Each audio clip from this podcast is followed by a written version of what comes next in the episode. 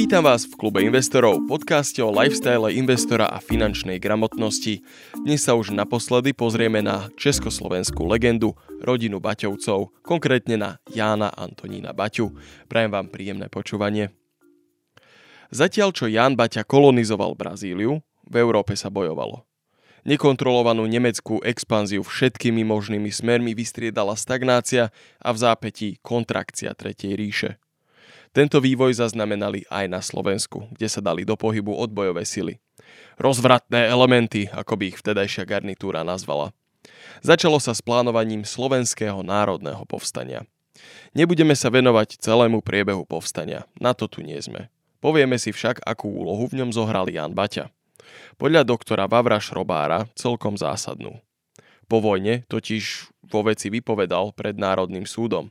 Tvrdil, že na odbojovú činnosť sa najskôr snažili vyzbierať prostriedky od bohatých Slovákov a bank.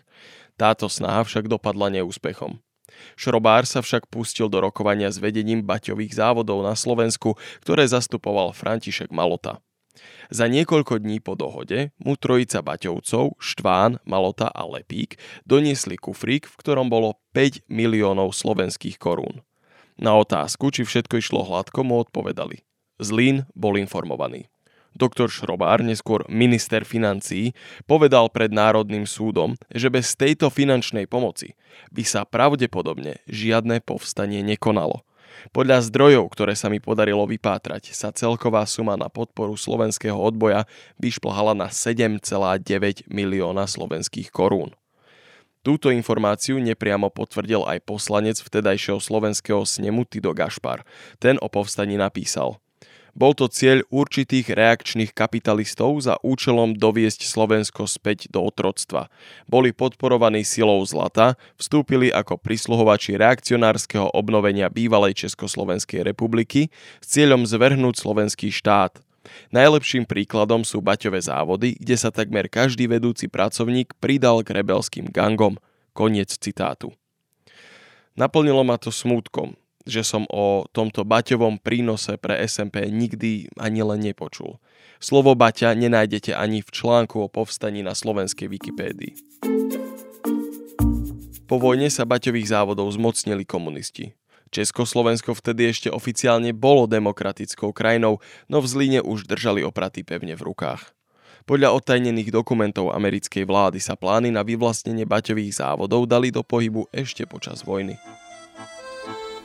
Vlastně od jara 1945, ale můžeme říct, že už od roku 1944 bylo jasno, že baťové závody budou znárodněny. Na podzim roku 45 se konal tábor lidu ve Zlíně. S Gotwaldem na něm vystoupil lidovecký ministr pošt Monsignor Hála. Ten Jana Baťu poprvé veřejně obvinil z kolaborace a vlasti zrady. Komunistický tisk v zápětí rozpoutal kampaň, která označila Jana Baťu za zarytého nacistu. Baťa sa však bráni. Benešovi píše. Stran výtky, že se vám od firmy Baťa za války nedostalo pomoci finanční, dovolte, abych vám připomenul, že jsem byl první, kdo vám ji spěchal nabídnout v prosinci 1938. Byl jsem zklamán, že jste ji nepřijal. Píše i Hálovi. Jsem ohromen, že vy, rytíř víry Kristovi, jste se na veřejné schůzi snížil ku vědomé lži. Mám doklady, že jste byl v roce 1940 spraven o mých krocích. Jen ve Francii jsem poskytl 5 milionů franků pro naší věc. Za tyto hříchy vás potrestá pán Bůh.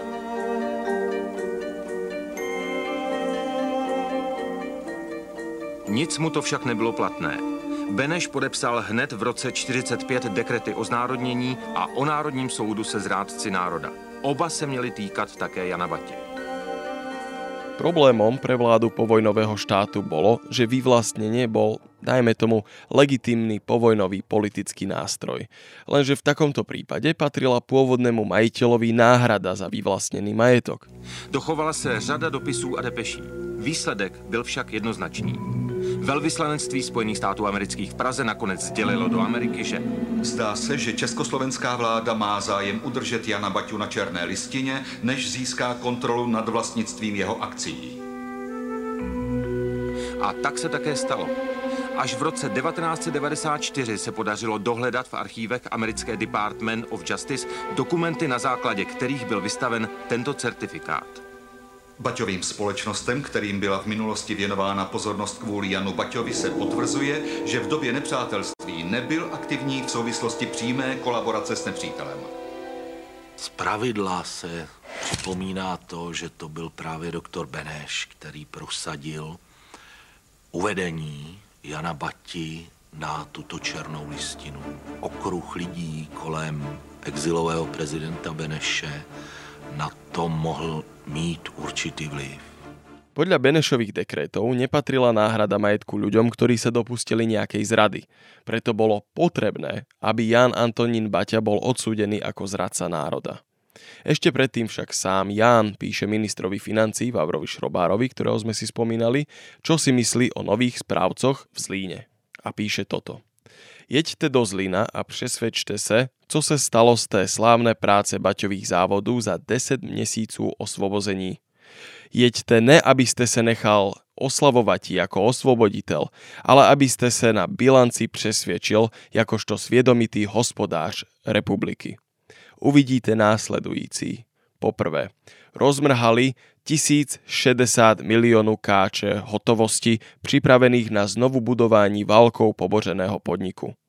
Po druhé, vypúčili si ďalších 300 miliónov, pretože už nebylo co rozhazovať. Po tretie, vyhnali osviečené vedení asi 2000 ľudí, vychovaných k tomu biehem desítek let. Niektoré zavřeli a stýrali, až podlomili jej zdraví. Po štvrté, zvýšili ceny obuvy na nedostupné pro lidi a po pátý rozmrhali i pracovní morálku lidí, ktorou sme 50 let budovali. Potřebují až 5 kráte tolik lidí na stejnou výrobu, nežli za moji správy. To vím z jejich novin. Jan Baťa bol rozhodne nadaným manažérom, ale čím viac o ňom čítam, tým je mi jasnejšie, že nebol dobrý diplomat a ani politik. Úprimnosťou si narobil kopec nepriateľov. Niektorých však získal aj prirodzene, napríklad tých komunistov. Fabrikant so sociálnym cítením bol pre nich nočnou morou. Jan Antonín bol súdený v neprítomnosti na spolitizovanom Národnom súde, ktorý mal mimochodom o pár dní vlastne oficiálne zaniknúť. Bol to povojnový dočasný súd. Dialo sa to aj napriek tomu, že Jan už nebol občanom Československa, ale bol občanom Brazílie. A podľa vtedajšieho zákona mal predstúpiť pred regulárny súd. To však nebola jediná výnimočnosť tohto procesu. Baťa sa nejak netajal svojou adresou a napriek tomu mu obvinenie ani súdne predvolanie nedoručili. Obhajoba dostala do rúk spisy o prípade len 16 dní pred samotným procesom. Išlo o 300 strán textu a ani tak ich nemali k dispozícii celý ten čas. Prokurátor si ich totiž bežne brával k sebe domov na preštudovanie. Dôkazy o Baťovom kolaborantstve boli nasledovné. Poprvé, Jan Baťa navštívil Nemecko po prepuknutí vojny v roku 1939 a stretol sa tam s maršalom Göringom. Toto vieme, že je pravda. Po druhé, britská a česká vláda neúspeli v snahe dosiahnuť jeho prehlásenie oddanosti spojencom. Po tretie, Jan Baťa údajne prehlásil, nikdy nebudú jednať proti zájmom nemecké říše. Toto zdelení je opakovane vykládáno ako vnejší náter pro uspokojení nacistu. Po štvrté, možno najdôležitejší dôkaz o možnom pronacistickom zmýšľaní je skutočnosť, že keď Baťa opustil Spojené štáty, odišiel do Brazílie a kúpil obrovské pozemky od nemeckej firmy. Pre nezákonnosti v procese odmietli prípad dvaja sudcovia, až sa ho napokon chopil generál vojenskej justičnej služby Jaroslav Šrámek. Obhajca Jana Baťu, doktor Pražák, spomína na proces takto – Během tohoto prvního dne projednávaní tu bylo o mnoho více neregulérností na strane predsedy Senátu. Konflikt mezi ním a obhájci, ktorým opakovane upíral slovo, přerušoval jejich řeč a tak podobne. Takže okamžite po ukončení denního projednávaní zástupce agentúry Agency France Presse, to je tlačová agentúra, uvedol, že v celém svém živote nevidel tak zaujaté řízení přelíčení, ako bylo řízení generálem doktorem Šrámkem. Napriek tomuto všetkému a napriek tomu, že československá tlač už v predvečer rozsudku vyhlásila, že Jan Baťa je vinný, súd ho prekvapivo zbavil všetkých obvinení z kolaborácie. Nakoniec ho odsúdili za to, že počas vojny otvorene nepodporil spojencov. Mal na to svoje dôvody, o tom sme si hovorili v predchádzajúcich epizódach. Odsúdený bol v neprítomnosti na 15 rokov ťažkého žalára a to hlavné, bol zbavený všetkého majetku. Na scénu však prichádzajú komunisti a studená vojna. Zo Zlína sa stáva Gotwaldov a z Baťových závodov Svit. Trable Jána Antonína sa však ešte neskončili. Syn Tomáša Baťu staršieho, prezývaný Tomík, spolu s jeho matkou Máriou, vdovou po Tomášovi, začali vláčiť Jána Antonína po súdoch. Spochybňovali jeho vedúcu pozíciu v Baťovom, už teraz oklieštenom impériu. Jan Antonín nevedel pred súdom dokázať, že mu jeho brat zveril vedenie závodov, pretože všetky na to potrebné dokumenty zostali v Zlíne. Komunistická československá vláda nebola v tomto smere zrovna nápomocná a zrejme sa v Prahe rozhodli, že mladý Tomík, aj keď odporný fuj fuj kapitalista, vyzerá na čele spoločnosti Baťa lepšie ako odsúdený Jan Antonín, ktorého sa aj po súde, ktorý to vyvrátil, snažili vymalovať ako nacistického kolaboranta. Československá státní moc se však nakonec rozhodla pomoci Marii a Tomáši mladšímu a ze světla světa zmizel jejich dopis ministerstvu financí, kde uznali Jana jako nového šéfa firmy Baťa.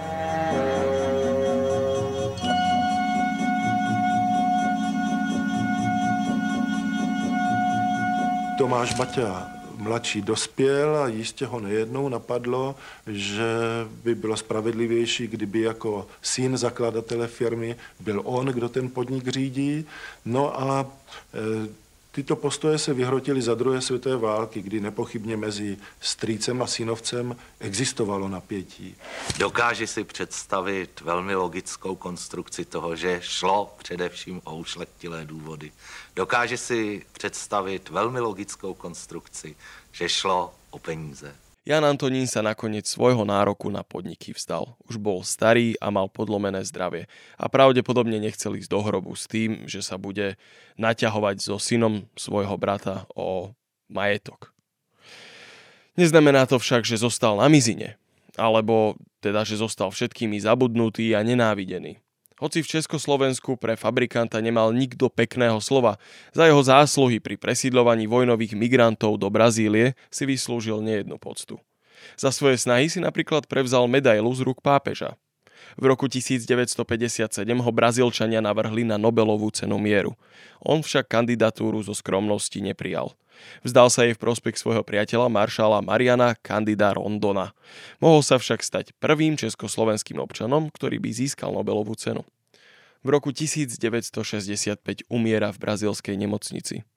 Údajne si tesne pred skonaním vypýtal papier a pero, aby napísal Pravda vyjde na povrch ako olej na vodu.